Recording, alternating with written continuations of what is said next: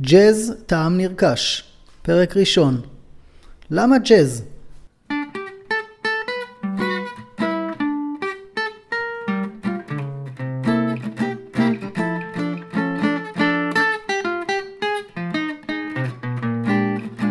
טוב, אז אנחנו אה, נעשה פודקאסט אה, בנושא של ג'אז, ואנחנו עושים פודקאסט בנושא של ג'אז זה דווקא משהו שאני יודע שאנשים אה, תמיד אומרים, אני לא אוהב ג'אז, אה, לא, לא מודים בזה.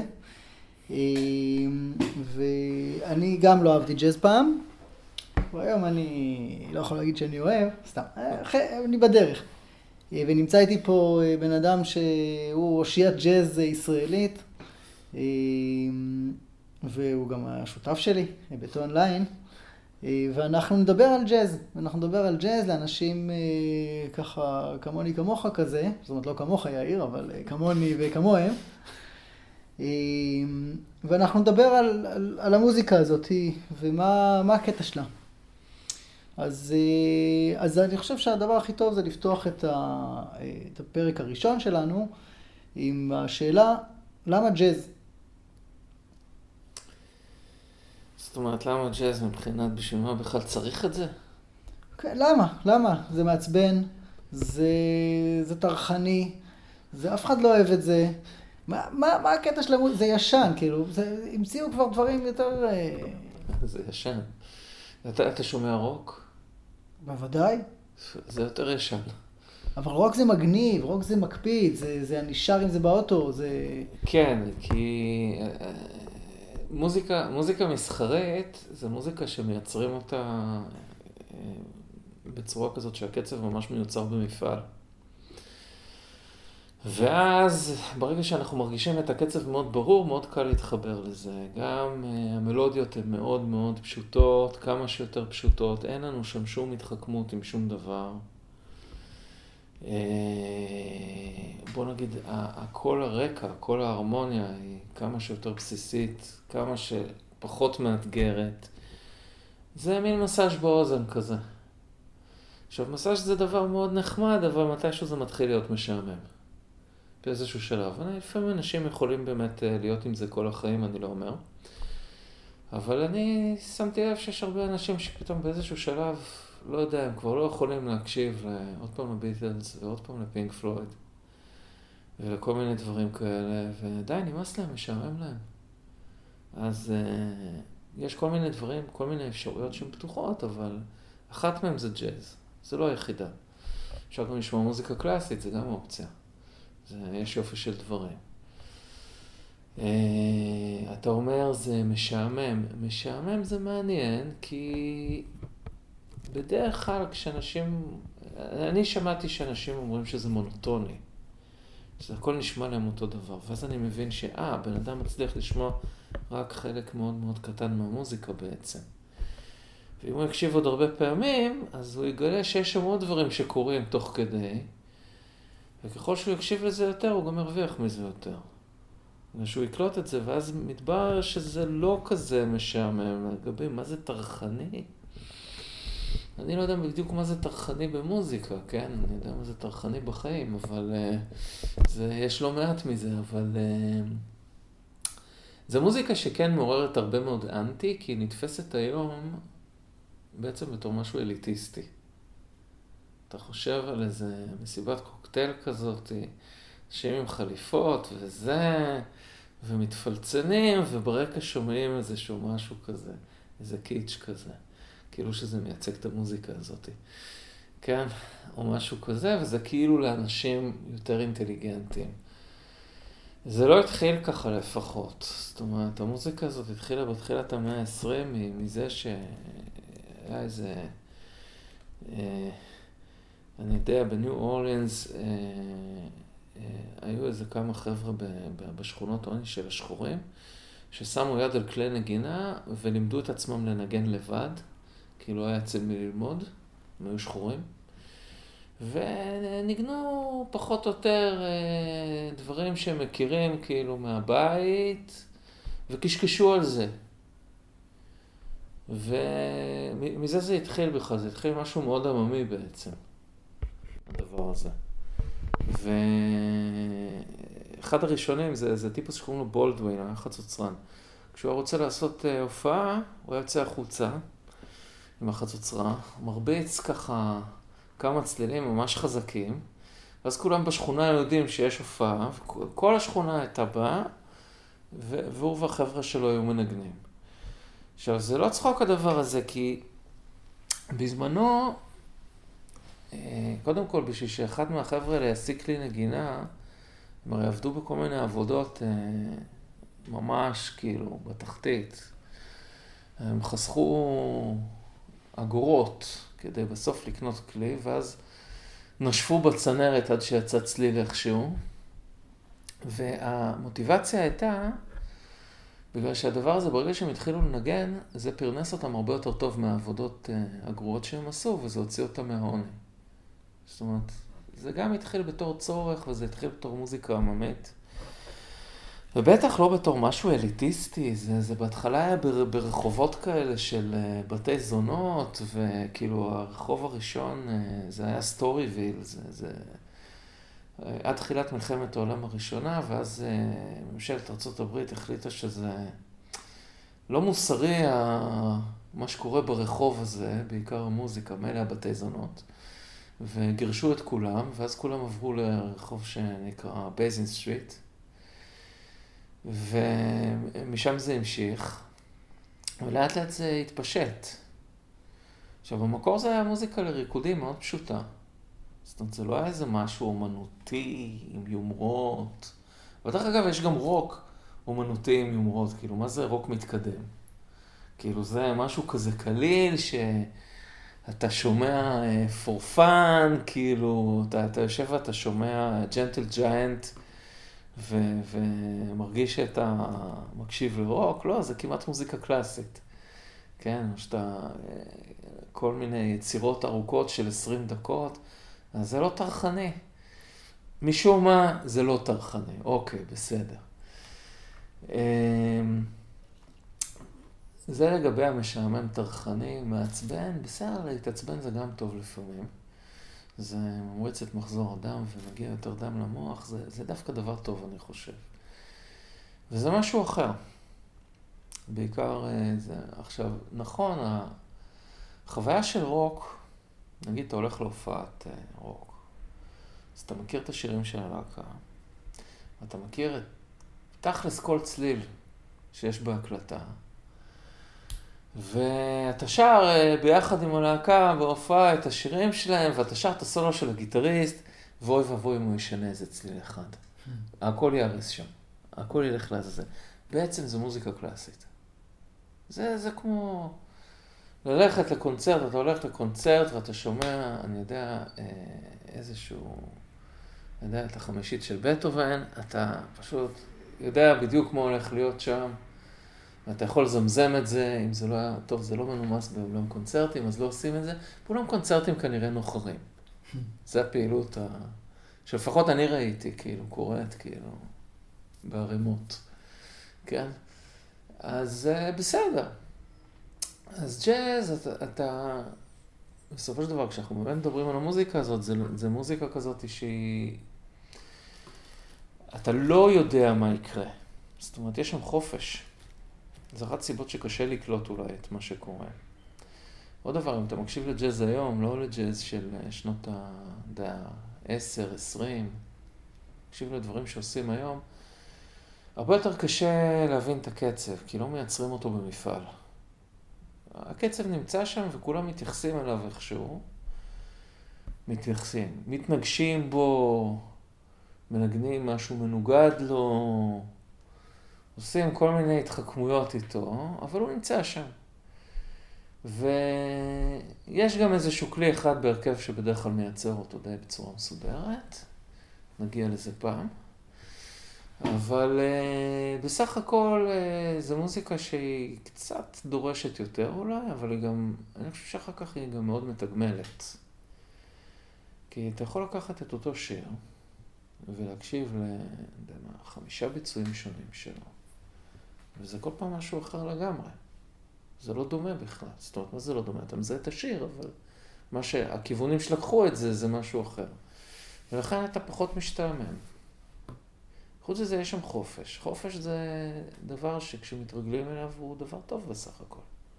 מי לא רוצה שיהיה לו חופש? כן. עוד פעם, הסיכוי להשתעמם עם המוזיקה הזאת הוא יותר נמוך. אני לא אומר שהוא לא קיים, אבל הוא יותר נמוך. זה לא מסחרי כל כך, זה נכון, זה לא מסחרי מאז, אה, אני חושב, שנות ה-40. בשנות ה-40 פשוט הגיעו כל מיני חבר'ה עם יומרות אומנותיות. לפני זה זה היה מוזיקה לריקודים, בסך הכל זו הייתה מוזיקה פופולרית. היו אה, אולמות כאלה ש... עם, עם תזמורות שניגנו מוזיקה לריקודים, אנשים רקדו, האולמות האלה היו העסקים הלגיטימיים של אה, מאפיונרים בתקופת היובש.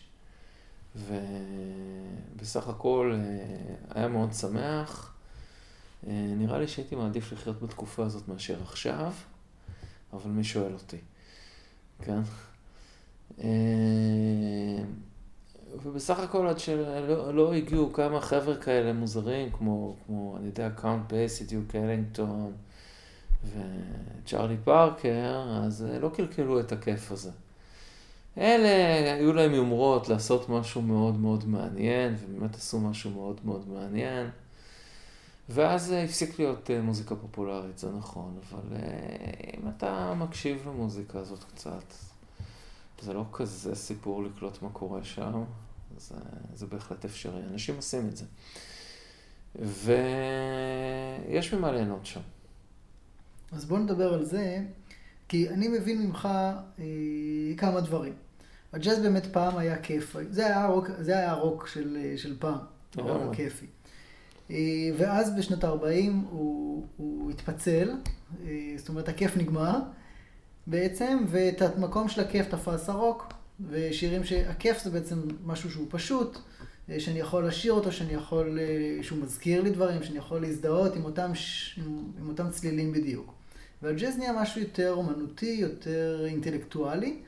אה, ואתה אומר שבעצם בצלילים האלה, כשאני שומע, אה, אה, כש, כשבן אדם שומע את הג'אז, הוא שומע את הצלילים, וזה משעמם אותו, ונשמע לו מונוטוני, חסרים לו, בעצם הוא לא קולט את הרבה אינפורמציה שנמצאת שם ויכולה לעניין אותו. ואתה אומר שלשמוע שיר ג'אז זה כמו לקרוא טור בעיתון, או, או לקרוא אפילו ספר.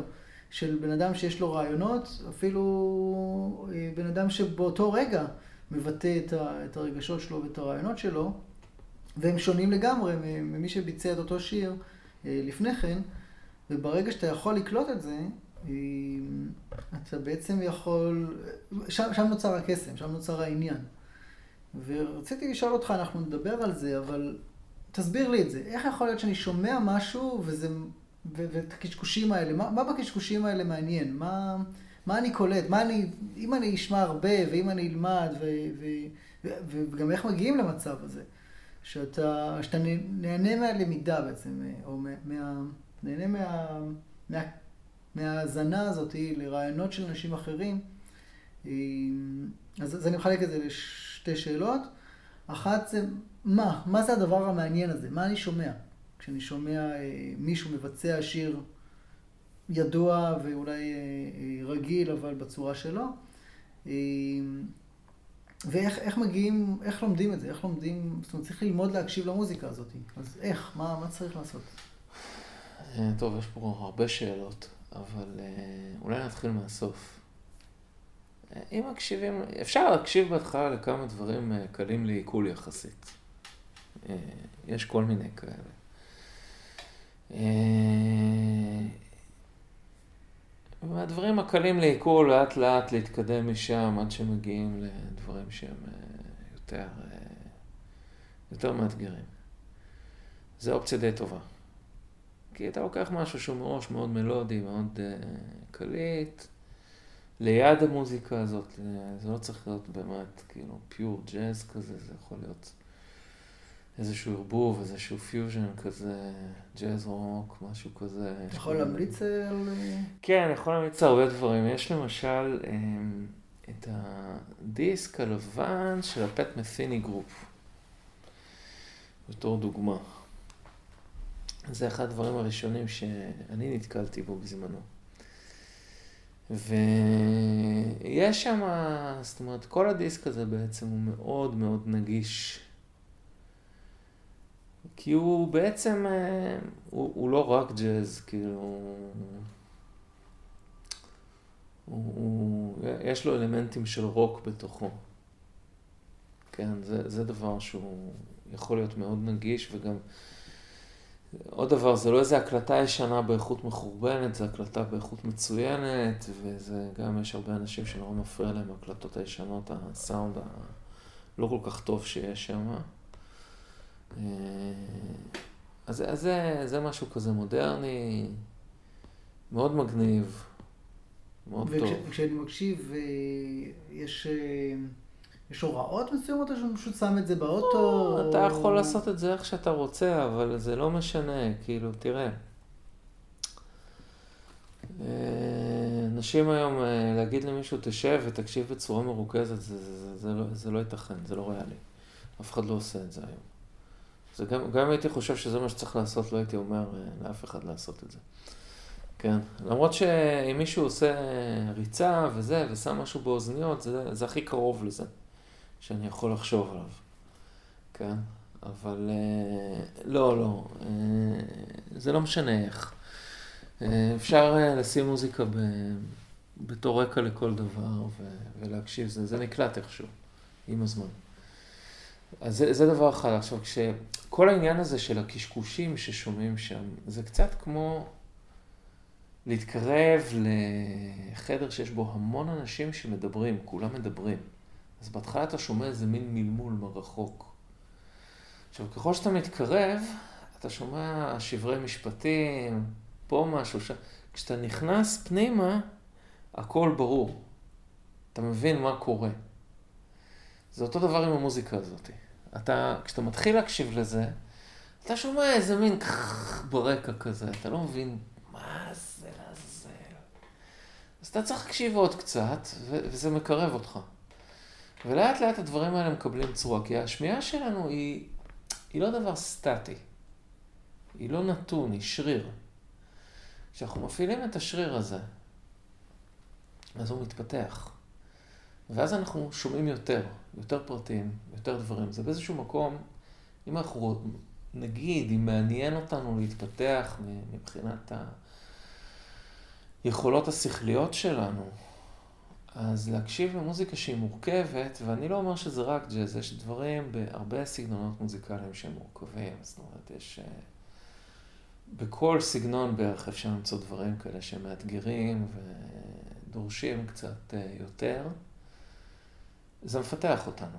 זה מפתח את השמיעה, זה מפתח את המוח. זה דברים שהם בסופו של דבר, לטווח ארוך, הם מאוד רצויים, אני חושב. מי שמתכוון להשתמש בראש שלו לפחות, זה מומלץ. כן, זה, זה עושה את שלו. אבל זה די דבר כזה. עכשיו, מה זה הקשקושים האלה? אנחנו, נגיד אתה לומד שפה חדשה. אתה לומד שפה חדשה, בהתחלה אתה צריך שידברו איתך לאט. אוקיי, אתה קצת יותר מכיר את השפה, כבר אפשר לדבר בקצב יותר רגיל. באיזשהו שלב, כשאתה מכיר את השפה ממש טוב, אפשר לדבר גם בקצב מהיר, אתה עדיין תבין את זה. זה אותו דבר עם המוזיקה הזאת. זה בדרך כלל דברים דחוסים, כי זה המון רעיונות בזמן קצר. זה הרבה מאוד כיוונים שקורים בו זמנית. זה לא... זה, זה לא אה, כמו בהרבה דברים אחרים, שנגיד רוק, הרבה פעמים יש לנו איזושהי מנגינה אחת ורקע שמלווה אותה. זה יותר מזה. קורים כמה דברים במקביל, שהחשיבות שלהם היא הרבה פעמים שווה. אה, על הכיפאק, דיברנו על אה, בעצם האזנה לג'אז, או על, עלינו כמאזינים, עכשיו אני רוצה לדבר עלינו כנגנים. אני יכול להגיד על עצמי שברור שבהתחלה ניגנתי את הסולואים של להקות ששמעתי בתור נער, וצחצחתי אותם וניגנתי איתם, וזה, וזה אף פעם לא היה,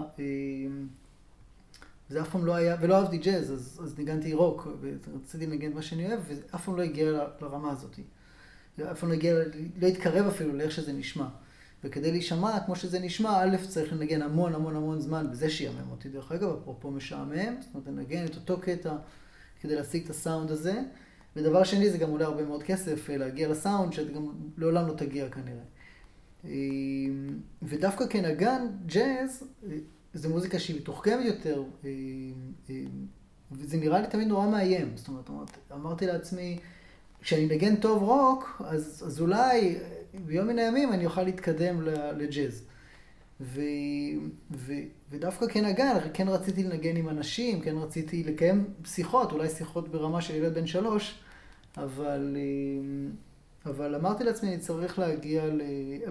השאלה שלי היא כזאת, היא קודם כל, מתי אתה נגן מספיק טוב כדי אה, לנגן ג'אז? והדבר השני, מה, למה ג'אז לנגנים? זאת אומרת, מה זה יכול לתת? אה, אני חושב, התשובה שלי, שלי זה נתן אה, בתור התחלה, בעצם פלטפורמה מצוינת לשיח מוזיקלי עם אנשים אחרים, בלי שאני אצטרך עכשיו להשקיע את כל כולי באמת בהפקת רוק מעוקצת ו... ו... ומקצועית. בשביל נגנים, אז טוב, זו פלטפורמה מצוינת בכלל בשביל ללמוד מוזיקה. כאילו, לא משנה מה אתה רוצה, מה אתה רוצה לנגן בסוף. אתה רוצה לנגן נגיד מטאל. זאת אומרת, אני, אני מלמד הרבה פעמים מטאליסטים, באיזשהו שלב הם לומדים אצלי ג'אז. למה? בשביל מה? כי דרך זה אפשר ללמוד הרבה מאוד דברים שקשורים בעצם אה, ב, ביצירה, בקומפוזיציה. יש לנו חופש, מה זה חופש? חופש זה כמו קומפוזיציה, רק במקום. אז זה הרבה יותר משחרר אותם בעניין של לבנות לעצמם סולואים שהם שלהם, לא של אה, להעתיק מאיזה... תראה, כולם ינגנו את הסולו של הוטל קליפורניה. אני לא יודע, אני חושב שהאיגלס עשו את זה, וכל הכבוד להם, וחוץ מזה אני לא חושב שיש טעם לנגן את הסולו הזה. כי כבר עשו את זה, די. אתה עושה את הלהקת רוק שלך, אז אתה לא תנגן סולו של מישהו אחר, אתה תרצה לנגן את הסולו שלך. עכשיו, אם אתה רגיל לבנות סולואים, אז זה יהיה די קל. ג'אז, אתה כל הזמן ממציא דברים חדשים. כל הזמן, זאת אומרת, זו פלטפורמה ממש מצוינת מבחינת לימודים, כן? זה דבר אחד. אה, זה בשביל נגנים, כאילו. דבר שני, העניין הזה של השעמום שאתה דיברת עליו, זה לא משהו שהוא חד משמעי, כי יש לך אנשים, אה, למשל עם OCD, הם מאוד אוהבים לשבת על משהו ולשפשף אותו עד שהוא מושלם. ובשבילם דברים כאלה זה, זה הכי טוב. מצד שני, אם אין לך OCD, אז אתה יכול להשתגע, כאילו, אתה יכול להרוג את עצמך בשביל לנגן, אה, אני יודע, את הסולו של אה, אה, איזשהו מישהו כזה, אני יודע, בריאן מיי, אחד מהגדולים האלה, עד שאתה תצליח לנגן את זה איכשהו על ארבע, תצא לך הנשמה עשר פעמים. עכשיו, כשאנחנו מנגנים ג'אז, אנחנו לא משקיעים את עצמנו באיזושהי משימה אחת והורגים את עצמנו עליה עד שהיא מושלמת.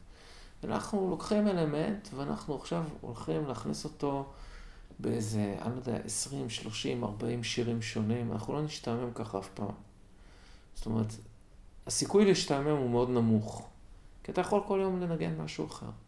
אבל, אבל מה, מה הקריטריון? מה אני צריך לדעת כדי, בגיטרה, בפסנתר, בנשיפה, בתופים, כדי לנגן, אה, כדי להיות בהרכב, לנגן ג'אז? אני חושב שהמינימום באיזשהו מקום זה שיהיה לך בסיס שבו אתה מסוגל, קודם כל, טכנית לנגן על הכלי נגינה שלך, זאת אומרת להפיק את הצלילים.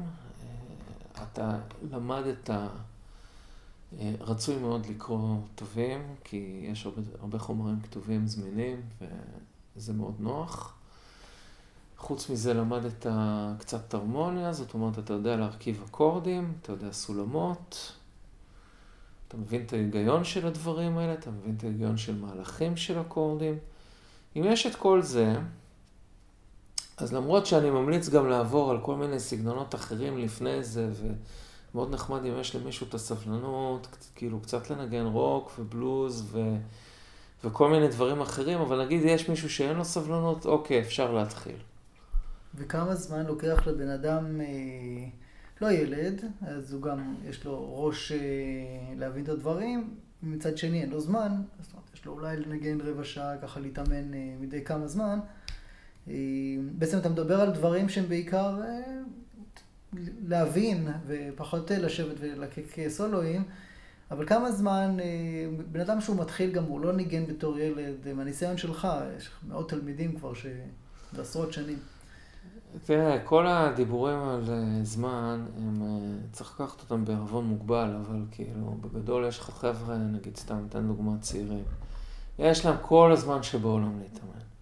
אבל מה, ההורמונים משתוללים, יש כל מיני דברים אחרים, יוצא שהם לא מתאמנים בכלל. כאילו, אז בן אדם יש לו זמן, אתה אומר, יש לו שעות ביום, אם, אם הוא מנגן חמש דקות, אני צריך להגיד לו תודה רבה. כן? הרבה פעמים מגיעים לפה, היום היה לי פה תלמיד, אה, זה... אמרתי לו, טוב, אה, אז מה, תראה לי מה עשית בבית. אז הוא ישב שם והסתכל עליי, ואמרתי לו, אה, הבנתי, לא עשית כלום בבית, אוקיי. אז בוא נדבר על מה היית אמור לעשות בבית. כן? ואז אה, בעצם הוא עשה את העבודה בשיעור. תראה, עם רבע שעה, עשרים דקות ביום אפשר להשיג במאה אחוז יותר מאשר אם אתה לא יושב בכלל. זה דבר מאוד פשוט. עכשיו, רבע שעה, עשרים דקות זה משהו שלרובנו יש.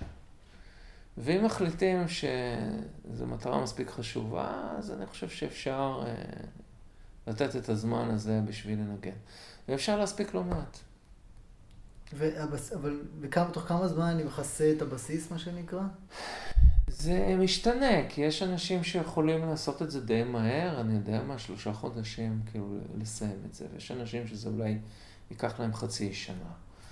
זה נורא תלוי בקצב האישי של כל אחד, כמה, כמה הוא נכנס ללחץ, אה, איך, איך הוא עם הדברים האלה. זאת אומרת, יש אנשים שזה מפחיד אותם, אז זה לוקח קצת יותר זמן. החומר הוא לא כזה שאי אפשר להבין אותו, החומר הוא ברמה כזאת שבאמת כל אחד יכול להבין אותו. יש אנשים שקצת נלחצים מזה, אז זה לוקח טיפה יותר זמן. אבל אני לא נתקלתי באנשים שלא מסוגלים ללמוד את החומרים האלה. זאת אומרת, אני גם עבדתי, באמת עבדתי עם הרבה אנשים בחיים שלי. אמנם אה, בסך הכל רוב התלמידים שלי, לפחות בשנים האחרונות, אני מאוד מרוצה מהחומר האנושי, אבל כשהתחלתי לעבוד, איך להגיד, הגיעו אליי אנשים אה, במצבים אה, די מחרידים, וגם הם הסתדרו. גם הם הוציאו לי את הנשמה, כן? אז, אז אה, החומרים זה לא הבעיה. זה פשוט עניין של להבין שכדאי לעשות איזה כמה, איזושהי הכנה לזה, ואז זה בסך הכל אפשרי. אה, בסדר, אני מבין שבעצם נתת פה רשימה די ארוכה, סולמות, בניית אקורדים, הכל, הכל, הכל. ולי זה נשמע שנים, אבל פתאום אני לא. מבין שזה, אני מבין שזה חודשים, אבל זה מתחבר לי למה שדיברנו בהתחלה, שאתה לא צריך ללקק את כל הדברים האלה, אתה רק צריך להבין, אה, להכניס את זה בעצם לסיסטם איכשהו ולהמשיך הלאה. אין פה איזה עבודה סיזיפית אה, של שעות על שעות על אה, כמה צלילים כדי לנגן אותה מדויק, אלא זה באמת... זה, זה פחות עניין מכני, זה לא איזה עניין של, אוקיי, אנשים חושבים על נגינה. אז הם, הם חושבים על, אה, על איזשהו משהו כזה מאוד אה, טכני. אה, והטכניקה, אני לא אגיד שהיא לא חשובה לחלוטין, אבל היא לא כל כך חשובה, זה לא העיקר במוזיקה. וההבנה, למשל, זה דבר מאוד חשוב, כי אם אנחנו יודעים מה אנחנו מחפשים, אנחנו נמצא אותו. זה משהו שמקצר תהליכים מאוד. עכשיו, היתרון של לעבוד עם אנשים מבוגרים, בניגוד לילדים, כי ילד אתה מדבר איתו והוא עכשיו לא מרוכז, חושב על משהו אחר, אז אתה יכול לדבר, אבל זה לא משנה כלום. אבל בן אדם מבוגר, בדרך כלל אתה אומר לו, תשמע, יש פה משהו שעובד בצורה הזאת, אתה מראה לו את זה. הוא מבין את זה? די, גמרנו, זה שלו. אין פה, אין פה יותר מה לעשות. מעבר לזה, הוא יכול לתרגל את זה איזה שבוע בבית. אחרי שבוע מהניסיון שלי, זה יושב, אפשר להמשיך הלאה. אנשים טסים בחומרים האלה. טוב, אה, תודה רבה. אני חושב שהתחלנו פה בנושא מסוים על אה, למה ג'אז ומה האיכויות שלו, אה, והמשכנו ל... ללימוד נגינה שמכוון, שמכוון אותך לכיוון נגינה של המוזיקה הזאת, מתוך הבנה שיש שם שיש שם דברים מעניינים, ששווה לדעת, א', בהתחלה דיברנו על להקשיב להם, ו, ו, ולצרוך אותם, להבין משהו אומנותי שמישהו אחר עשה ולהבין למה זה, למה זה מעניין.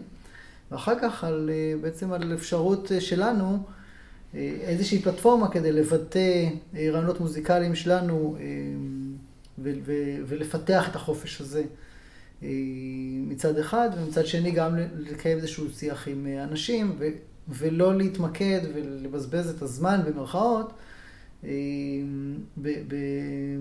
בליקוק של איזה סולו, או של, של צלילים ספציפיים מיוחדים שאין בהם באמת את אותו חופש. אז תודה רבה, בשביל פעם ראשונה זה היה מעניין. יופי. וניפגש בפעם הבאה, בנושא אחר שקשור גם לג'אז, איך לא. כן. שיהיה לילה טוב. ביי.